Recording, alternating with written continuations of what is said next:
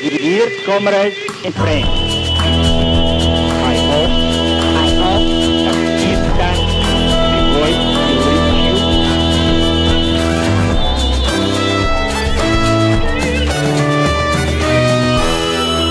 My name's Ros Ward. You're listening to Red Flag Radio. This show is recorded on Indigenous land on the island known as Australia that always was and always will be Aboriginal land. And welcome back, Emma and Kyle, and thanks for being here to our um, second part of our two part special on anarchism and some of the debates around anarchism and revolutionary Marxism.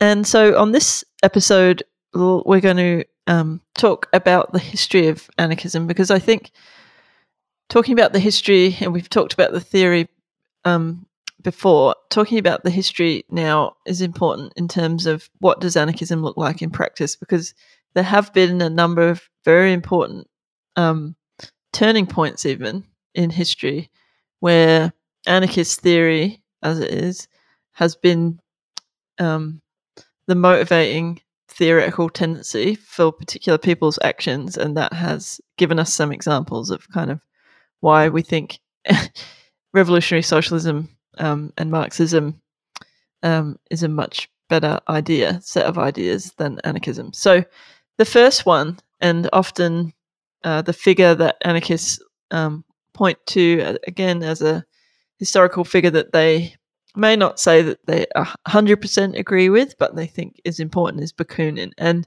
one of the big, but the big, the big Bakunin story is Marx threw Bakunin out of the First International. Um, Yep. Because Marx was an authoritarian.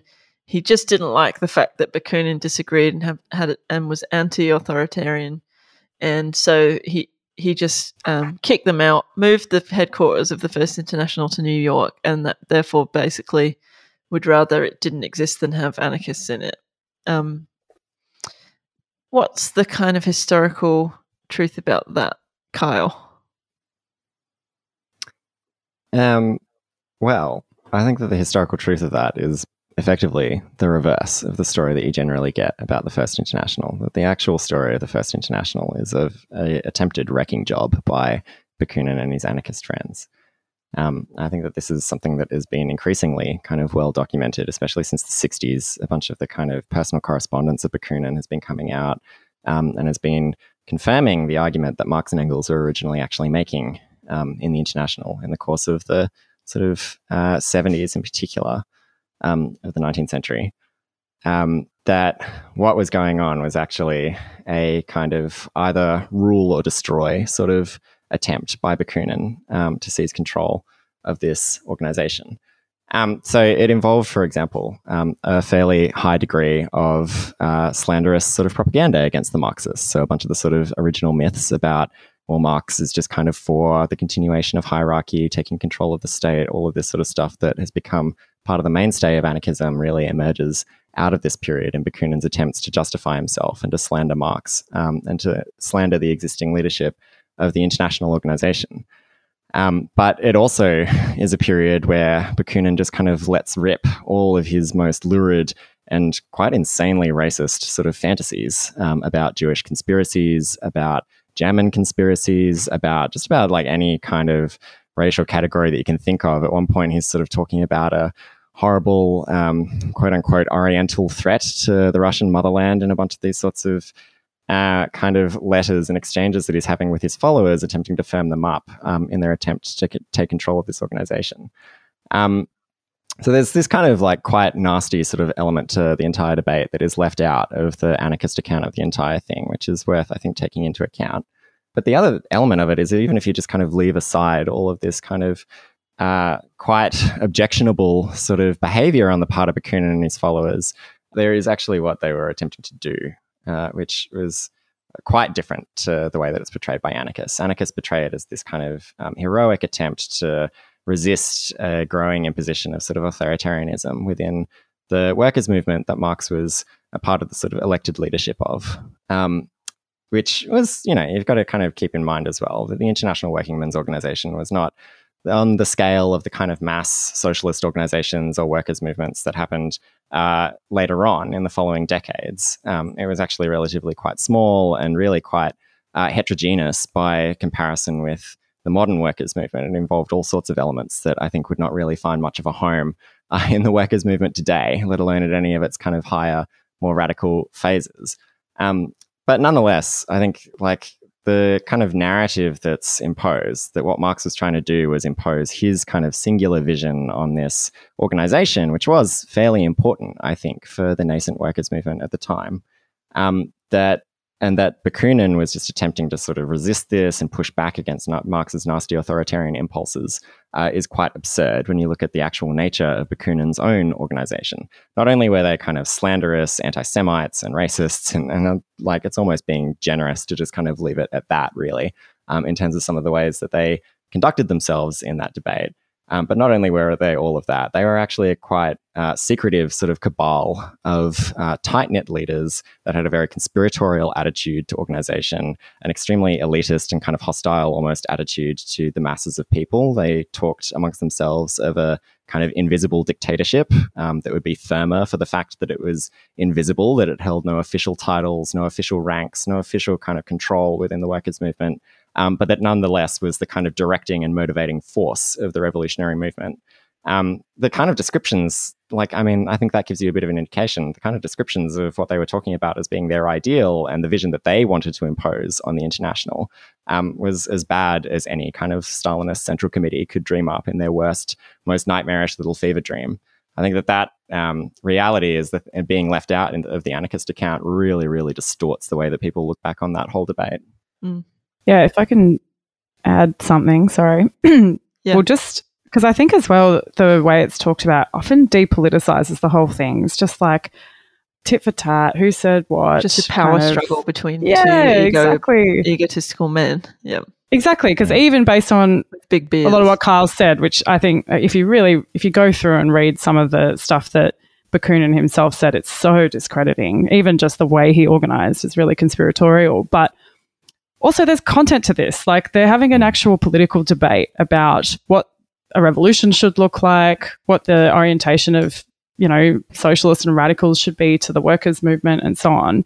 Um, and that's I think that matters more in some ways than who did what in the international. Uh, which because I think as well, it's just it's a political struggle to for two different forces to uh, assert their politics over um, an organizing body.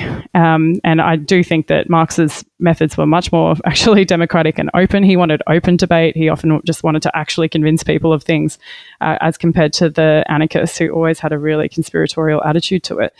But, it, but like, think about the debate they're having, right? So one of the things that uh, Bakunin does in this period is um, is he has this ally, which Kyle can probably pronounce better than me, Nekayev, Nechayev, Nekayev, I think. Nekayev. Okay, we're going to go with that. Um, who he wrote, writes a series of pamphlets with. This guy is like a conspirator in um, in Russia, and they say this is a direct quote. I want, and this is a, um, a pamphlet that they co-authored. I want to, we want to create a new social order by concentrating all the means of social existence in the hands of our committee. That's in capital letters, and the proclamation of compulsory physical labor for everyone. And they just have this whole like power dream basically about what an actual transformation of society would look like that is totally elitist, has no place whatsoever for the masses of people uh, to be involved in it at all, and is all carried out by these like absolute, you know, self-sacrificing heroes like himself and Nekayev. Um, and th- then this is actually carried out in the name of the international, annoyingly for Marx, who um, hates that. For like in Lyon in 1870, um, there's a workers' kind of and poor uprising in the town. And Bakunin immediately rushes to the city, and him and one of his friends basically uh, take over this movement in the name of the International, even though Marx and no one else in the International actually supports what they're doing. Um, and basically proclaims in the town hall of Lyon that they have overthrown the state. He proclaims the abolition of the state uh, and that the Revolutionary Federation of the Commune has been proclaimed in its place. Now, there's no actual reality to this. The masses haven't followed him into some actual armed insurrection where they've taken over all the means of production and overthrown the bourgeoisie. This is pure fantasy. And so, literally, in the next few hours, uh, the armed guards come and arrest everybody, and this, you know, supposed abolition of the state amounts to absolutely nothing. But this is, you know, there's a real political debate going on there between two political uh, ideas that are, I think are just totally counterposed to each other. So that's the co- actual context. And that's more what I think we should talk about when we talk about Bakunin um, and Marx in the First International is like who was actually right. I think Marx is just proven right by all of the um, yeah subsequent events as well. And it does show up a glaring, massive internal contradiction in anarchist politics. The Mm. whole we're against authoritarianism and leadership and hierarchy, but our strategy is absolute authority and hierarchy. In fact, Yeah. authority to the point of secret authority. So we're, um, you know, and it's and it runs through Proudhon, Buchan, um, um, Buchanan, and Bakunin, yeah. Bakunin. Sorry, I don't know why I'm- I'm mixing up two names. Bakunin and Emma Goldman Yeah. saying, you know, we know better than everyone else, and um, they don't even know that we know, but we're just going to force them to our will, Mm. and at some point they'll realize that we're we should be followed, and then it, it just yeah, it's such a glaring contradiction. Um, but let's move on to two other historical events that I think we should talk about. Mm. Uh, the key ones uh, in the 20th century that anarchism is tested, and the first of those is the Russian Revolution in 1917, which obviously people can listen to our other podcasts about for more background. So we'll just assume you know the basics listening to this of the Russian Revolution. Um, so Emma, do you want to go first on this in terms of okay, the Bolsheviks murdered all the sailors at Kronstadt, therefore anarchism would have been a much better way to go. That's Mm. sort of it, isn't it?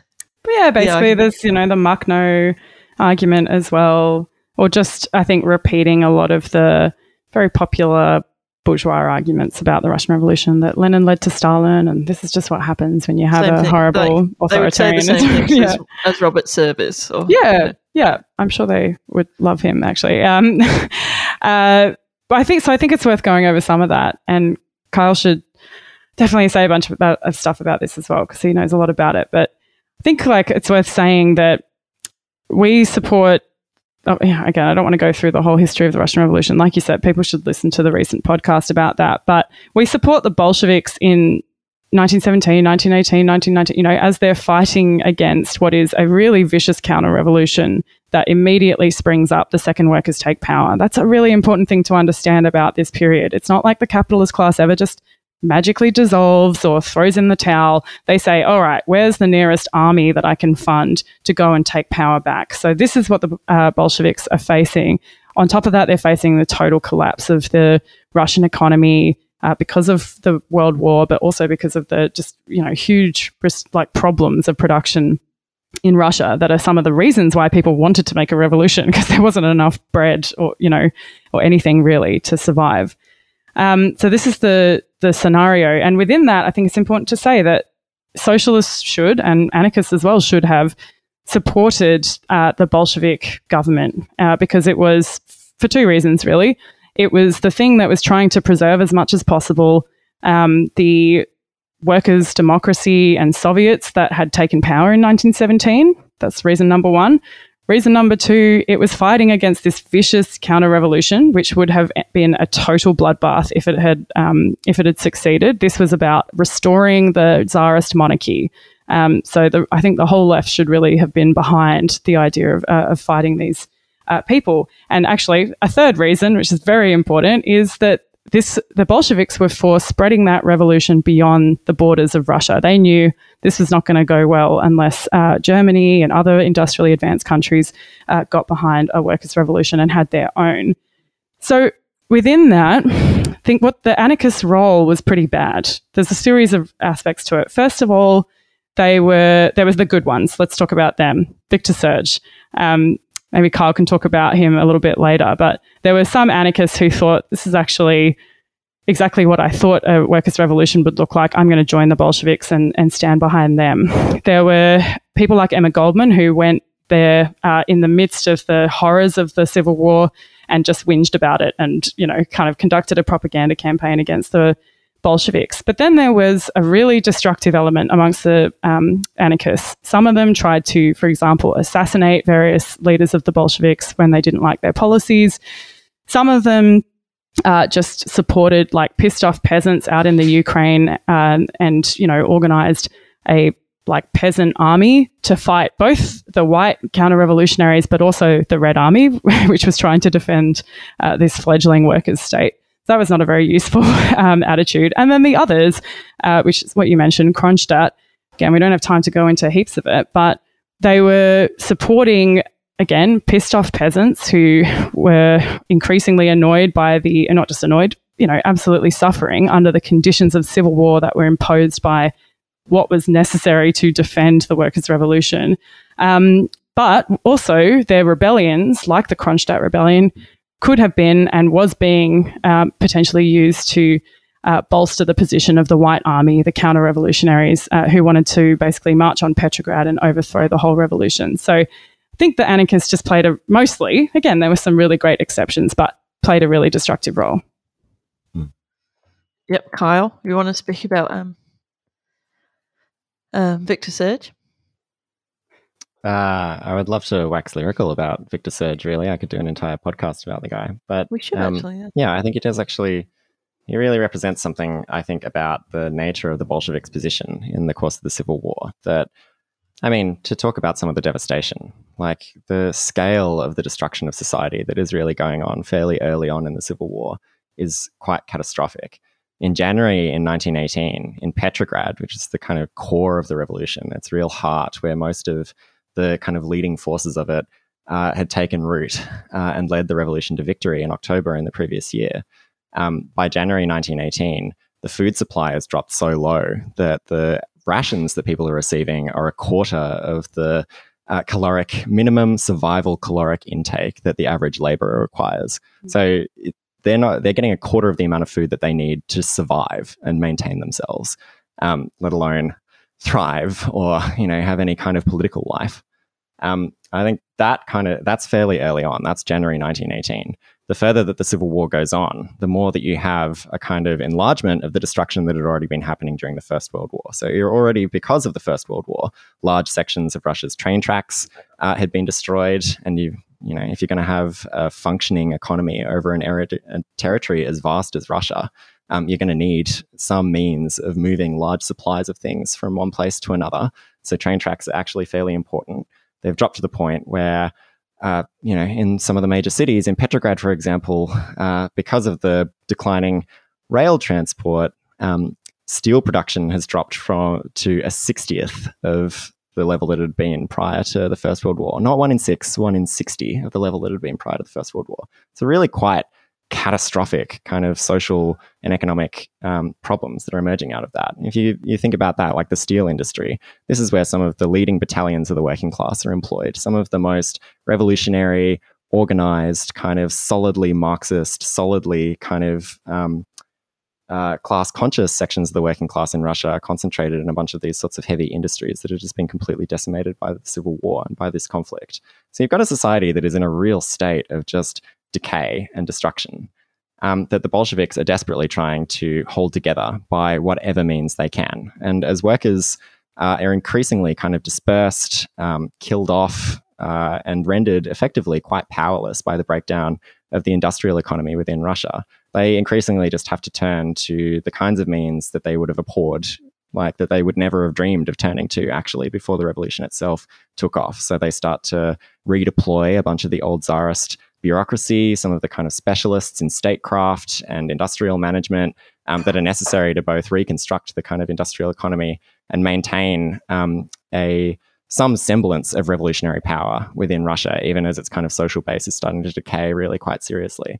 And anarchists don't anarchists look at this um, today and they see this as just being kind of this sin of the Bolsheviks, this thing that kind of is a result of this authoritarian kind of axioms of Marxism that they mm-hmm. actually just want to use the state to transform society or whatever. But anarchists at the time didn't really see it that way. Well, some anarchists at the time didn't really see it that way. Emma Goldman continued to see it that way, even though she arrived in Russia in 1920 at really the very, very kind of lowest point of this kind of decay and destruction. Like there are ele- there are parts of Russia at this point where cannibalism is re-emerging as a result of the de- the degree of kind of destruction that's happened, uh, and she still sees everything that she sees wrong with the society that she's encountering as being the fault of Bolshevism and Marxism. But there are also people like Victor Serge who arrives a lot earlier actually than Goldman does.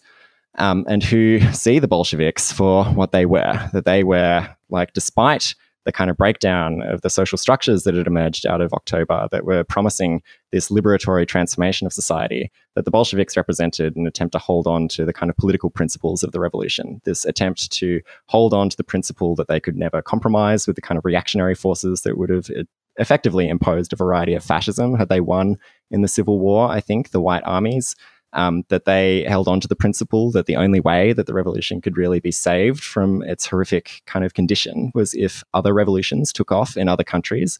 And so, therefore, devoted enormous amounts of their resources, enormous amounts of their time to trying to see that happen. Um, and that they, in the meantime, um, needed to kind of do everything that they possibly could to hold Russian society together and just keep it from sort of collapsing. He saw that that was actually the necessary task of the revolution at that time, and he sided with the Bolsheviks for that reason. And he, like you know, Serge has all these different kind of moments throughout his life um, where he kind of goes back and forth between being relatively more or less critical of the Bolsheviks in that period. Um, but I think he still overall sticks to that kind of commitment that he forms uh, when he arrives. Um, so I think that is kind of um, a quite important thing to say about the anarchists. But mm. otherwise, yeah, there are all sorts of destructive things that the anarchists uh, you know that the anarchists do besides the kind of good ones like Victor Serge, I guess. Um, there are attempted uprisings. Um, there are attempted assassination plots, like Emma said. Um, but it's not like this is coming from a place of kind of posing a serious alternative to Bolshevism. Um, it's actually coming from a place of real powerlessness. That because of the success of Bolshevism, I think um, the anarchists are extremely marginal to the workers' movement, to any kind of social force that could pose itself as an alternative to the Bolshevik government or to um, the counter revolutionaries. And so, what they're effectively just kind of doing is flailing in the dark in the course of this massive social catastrophe with no alternative that they can seriously offer to anybody other than the kind of idealist slogans and this attempt to counterpose their purity, the purity of their principles, um, to the awful state um, of the objective reality that they're facing, and that it's impotence that I think really leads to a bunch of the kind of destructive role that the anarchists play at various points.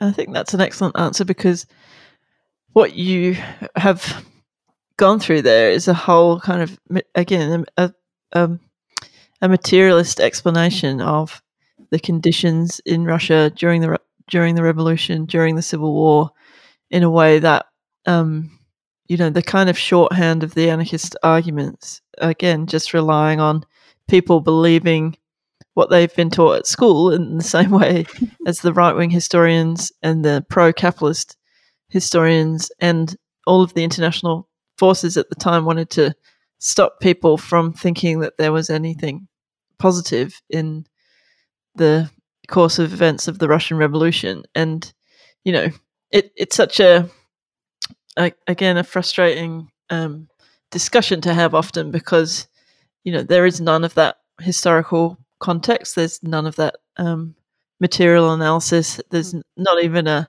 a questioning of who um, the forces were on the ground, what their politics were, what the debates were. It's just again, you know, um, the Bolsheviks were just power hungry. They knew from the start that they just wanted to, you know, um, take control of the state and wield it for themselves, and that was that's what was wrong with um, the situation in Russia. So I think that uh, covers it really well. And actually, people should listen to Sandra Bloodworth's um, "How Is It How or Why Was the Russian Revolution Defeated?" Anyway, it's a it's a previous episode of this podcast that goes through a lot more of that.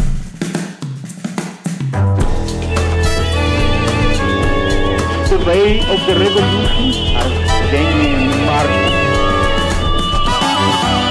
Okay, so let's uh, finish the historical part with the Spanish Civil War, and this is uh, perhaps even more useful example um, because the anarchists played a much more influential role. So, as you said, in Russia there was sort of an impotence um, and a lack of anarchist organization. So, uh, you know, maybe they could say they didn't have the capacity somehow, though, you know, question of organization again. But in Spain, you get a sense um, from the historical events that the anarchists were actually key to determining the course of these um, events as part of the civil war or revolutionary process unfolding in Spain in 1936. So, Emma, um, hmm. what what did the anarchists do um, when they had this opportunity? I guess to, in some ways, and in actually some um, small cases, to start to potentially destroy the Spanish state. Yeah, I think it's a great example for those reasons. Like, this is the best of the anarchists, and it's where they have the most influence that they probably ever had and ever will have anywhere. Um, they and they were.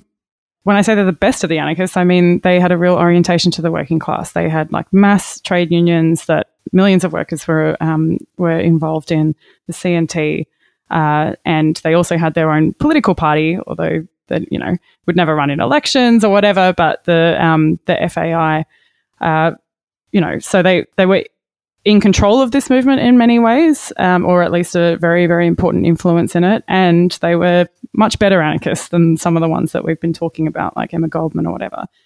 I think what they do, again, we cannot go over the whole history of the Spanish Civil War. People should read about it. It is really fascinating. But basically, you have a, um, a Republican, sort of social democratic ish government, uh, a coalition of left forces that there's an attempt to overthrow it by some fascists, essentially, Franco. Um, and this decays into a situation of civil war. So this is kind of a, uh, a very important moment for the working class of Spain, which has been radicalized a lot by struggles in the previous years, by its participation in the anarchist movement and the trade unions and so on. So a lot of them take up arms against uh, Franco's forces all across the country, and particularly in the heartland of the working class, which is really Catalonia. Um, to boil down what the anarchists do wrong in this period, I think, is to say that, first of all, they're not interested at, at all, again, because of their special anarchist principles about being against all centralized forms of state authority. They're not interested in the working class uh, actually forming some kind of Soviet workers' council, centralized form of um, of workers' government that is able to actually make decisions and carry them out. And I think you know could have potentially won the civil war on that basis. So even though you have really a total decay of what is capitalist power in this region, you don't have a situation like emerged in Russia, where the alternative to that is actually built. You know, workers' power is actually built. Um, and this is in spite of the fact that workers are kind of pushing towards that themselves quite naturally. They start to organize a lot of parts of production themselves. They, um, you know, in some cases start to work with peasants to take land away from landlords and so on. So it's a really radical moment, but it's kind of pissed up against the wall. Um, and one of the key moments uh, in this is when the Spanish anarchists in Catalonia are basically offered power, not out of the kindness of the hearts of the um, the bourgeois state within Catalonia, but because, in effect, on the ground, the anarchist trade unions basically run everything. you know, because that is the nature of workers' power. It starts to take over all of society, and they say, no, of course not. We're against all power. We're against all governments. We would never do that. So they eschew that but of course, the state doesn't just disappear just because you say you don't want to form an alternative state to it. It doesn't, you know, just because there is this huge ferment in society, it doesn't mean that the capitalist state, or importantly, those bourgeois forces that represent it, like the Republicans in this case, you know, liberal bourgeois elements, or uh, also in this case, Stalinists who much more wanted to just restabilize society, they don't disappear. Uh, and so they regrouped, they became powerful again, and really took control of the um, the movement against the, basically the fight against the fascists.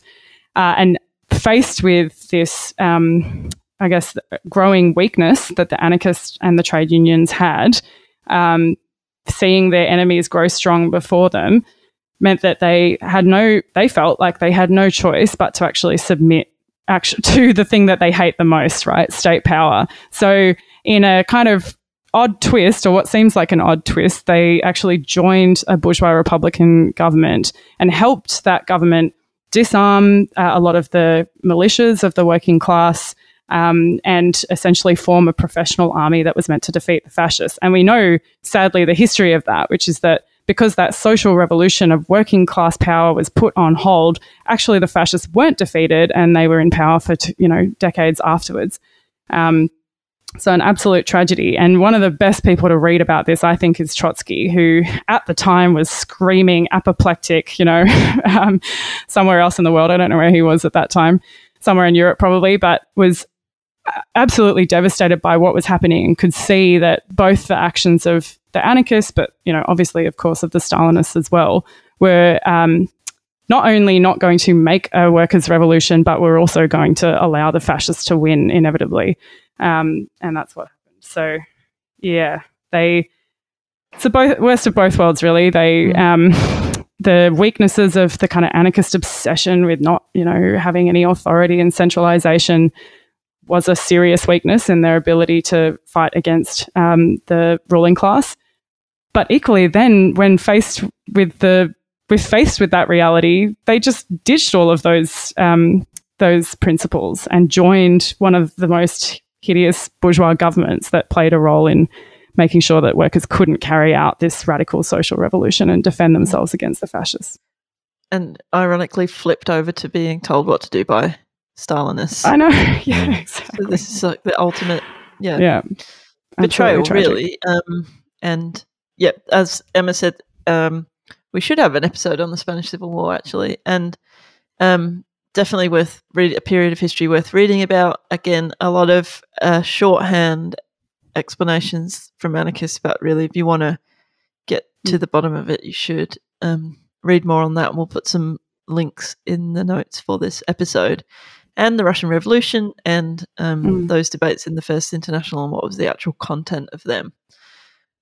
Okay, I think we should just um, conclude, and, and we've um, now talked about uh, the theoretical differences, we've talked about the historical differences and debates, but one of the things that comes up sometimes with people um, today talking about anarchism, and you know, we haven't even gone into sort of um, platformist anarchism, um, syndicalism, these different varieties that may seem closer in some regards to um, revolutionary Marxism, but people will say, okay, we know that Marxists don't think anarchism is very good, but does it really matter at this point in history? You know, if we have some of these differences, um, is there not more that we agree on? We're anti-capitalists. Um, uh, is it not sectarian to just say that you disagree with anarchist politics? How would you respond to that, Kyle? Given you've seen kind of both sides of this.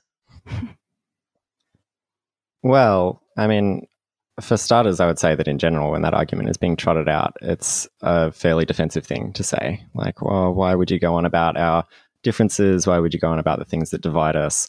Don't can't we all just kind of be united in the one same movement? I think it kind of indicates a kind of unwillingness to face a bunch of, I think, very important actually political differences that should be fought out um, and should be discussed. Uh, I think that in the case of anarchism in particular, well, we've talked about some of the way that it kind of plays out. If the anarchist ideas, which I think, despite the fact that they um, have this kind of veneer of radicalism and this veneer of being really kind of um, out there and kind of unpopular, um, they can have a kind of um, uh, they can seem quite common sense, I guess, particularly to people who are moving for the first time into some variety of kind of radical opposition to the system. And you see that all the time, in particular in kind of student movements. Um, you saw that sort of briefly after the GFC um, in the movement of the squares in Europe, um, in, a, in Occupy, um, in a bunch of these kind of political movements. So this anarchism, um, not in a fully fledged form necessarily. You're not necessarily getting all these people who are kind of signing up to become anarchists or join anarchist collectives or anything like that. But the anarchist kind of ideas can become a kind of common sense um, within political movements when they're first sort of taking off. um, and that this can actually be extremely destructive. I mean, we have this kind of historical example of the Spanish Civil War, right? Like where you've reached the highest kind of level of a serious confrontation between the workers' movement uh, and the state authorities and the existing ruling class on one level, but that that kind of um, confrontation is not taken to its ultimate conclusion of the destruction of state authority and the sweeping aside of the ruling class and the kind of establishment of a workers' power that's capable of both defeating anybody who wants to kind of uh, fuck with them, um, but also uh, to start the sort of initial uh, phases of a transformation of society that would render ruling classes and states superfluous forever. Um, the anarchists were not capable of kind of taking that struggle to its final conclusion, even in a situation where they were at their strongest and politically at their best, like Emma said, like embedded in the workers' movement, in command of these really quite impressive unions, um, having amongst their ranks some of the more impressive worker militants in Spain. Um, I think all, even with all of those advantages, um, the political problems with anarchism meant that they uh, ultimately stumbled on the kind of final hurdle on one level. Um, but this also plays out in much smaller movements, in movements that are kind of, um, you know, far far more distant from that kind of ultimate conflict between the exploited classes and the oppressed and the ruling class um, than the Spanish Civil War was. Um, and the movement of the squares, um, the Occupy movement, I think the fact that they were so easily kind of ultimate, particularly Occupy, ultimately were so easily kind of contained and dispersed by the state, the state authority that the anarchists are so sort of hostile to, um, actually kind of actually really flowed from anarchist politics and from the dominance of those kinds of ideas uh, within that movement. A refusal to seriously confront the power of the state and attempt to kind of avoid it on one level. Um, this kind of organizational fetishism of being anti leadership and being opposed to anything as authoritarian as kind of democratic decision making, which combines that sort of virtue of being a majoritarian kind of doctrine that can also be relatively flexible and kind of adapted to a movement that needs to make decisions on the fly and, and far more than the kind of alternatives that anarchism uh, provides. A bunch of these kinds of um, uh, problems, I think, are actually a stumbling block not only to kind of reaching that final ultimate confrontation and displacement and destruction of capitalism, but even of just kind of moving beyond the initial phases of a movement that is kind of trending in that direction. That anarchism can be a real hurdle, a real obstacle to all of this. This doesn't mean that you don't work with anarchists. It doesn't mean that you don't kind of um, join with anarchists in kind of common struggle when that is called for, and particularly um, if they are playing, uh, like for a moment at the very least, a progressive and radical role, and that they're taking things forward on some level. But I think that just to kind of ignore the theoretical um, differences and to ignore the kind of things that separate our politics from theirs um, is to potentially fall into the trap of allowing those differences and the things that I think are very wrong with anarchism to stifle and stymie any attempt to go beyond yeah beyond just kind of a elemental kind of um, revolt against capitalism towards something that could actually destroy it forever. Mm. Emma, any final remarks? Well, just a final remark, although I might butcher the quote, but I just uh, I really like Trotsky's uh, description of anarchism that it's like a raincoat with holes in it. So it always works until you actually need it when it starts raining. Um, and the point of that little met- metaphor is that anarchism seems like it has a logical consistency when you're just talking about abstract theories. I reject everything. I reject the state. I reject, you know, all authority, all leadership or whatever. But in practice, I think that's contentless because the real problem with society is that we live in a class society where the majority of people are exploited by a capitalist ruling class. That is the actual problem we need to confront and face uh, and in practice overcome. Uh, and I really think the Spanish Civil War shows you that when you try and use anarchism to deal with that problem, you end up putting up all these sort of silly abstract principles and then having to, in the face of reality, actually um, ditch them like a crappy raincoat with holes in it. You have to get rid of them. Uh, and so, you know, one of the uh, groups that kind of came out of the Spanish Civil War, the Friends of Durruti, who started to move, I think, a bit closer to Marxist and sort of Trotskyist critiques of what the anarchists had done in Spain. Um, they could kind of recognize a series of the problems with uh, how the anarchists had conducted themselves. Uh, and I think that demonstrates that, you know, there is just a real impractical, uh, impractical nature of these ideas. Um, And in terms of why we're for pointing them out and having this debate, um, it's the same reason we're having debates about everything. We want to actually overthrow capitalism. Anarchism can't do that. And think organizing around Marxist ideas can, or at least, you know, gives us the best fighting chance to do so. So, yeah, we should keep having debates like this. There's so much more to say um, about all of the kind of points of disagreement between anarchism and Marxism. But yeah, it's a good start. yeah.